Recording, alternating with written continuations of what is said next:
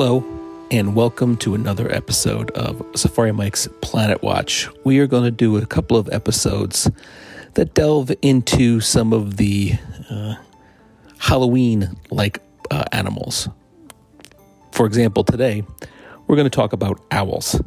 As many of you know, owls are mostly nocturnal and solitary birds. Nocturnal being, of course, very unusual for birds. Uh, the vast majority of bird species in the world are diurnal, uh, living during the day, because they rely so much on their vision uh, to fly to and from uh, trees and, and branches and whatnot.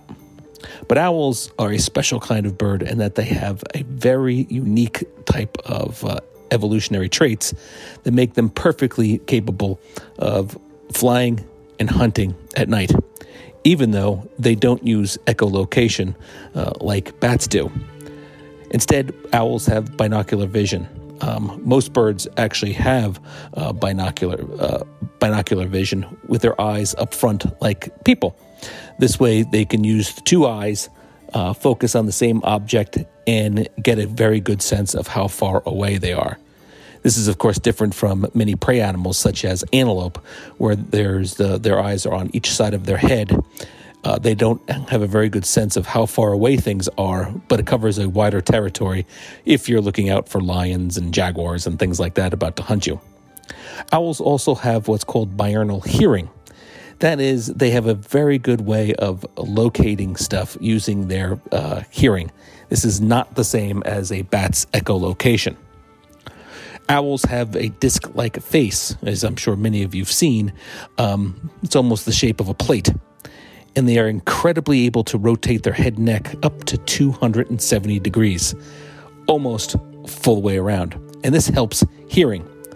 They have evolved to avoid cutting off blood supply. If you or I were doing that, the vertebrates would pinch on the uh, arteries in your spine and cut off blood supply to your head.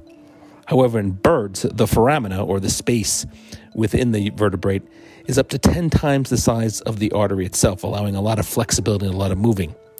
For example, in humans, the artery fits tightly and snugly within the foramina. The smallest of owls is the elf, elf, uh, elf owl, which is just uh, under six inches tall. The largest are a couple of uh, types of eagle owls that measure uh, almost two and a half feet tall so there is a great difference in the size. If owls are together, which is rare in most species, that group is called a parliament. Owls also fly silently. You will never hear um, their uh, feathers ruffling as they fly along. This gives them a strong advantage for, uh, for hunting at night. As you can imagine, many animals who live at night rely heavily on hearing uh, not only to find prey, but to avoid being prey.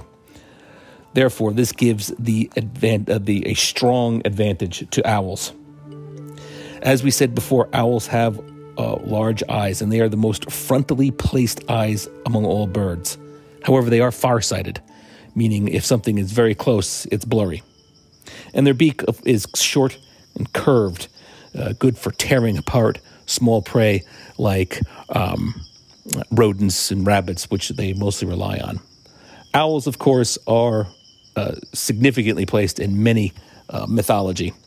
In Africa, they are the harbingers of death, and if you see one, uh, you are essentially you you will know that someone is going to die.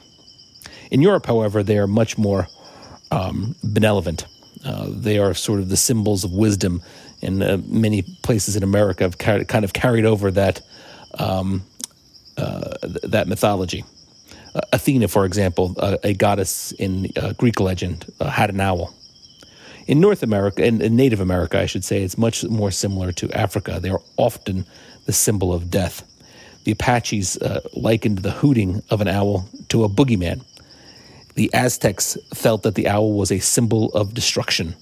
And the Winnebago, which are located, which are a tribe from the Wisconsin area, thought the owl was a messenger of evil.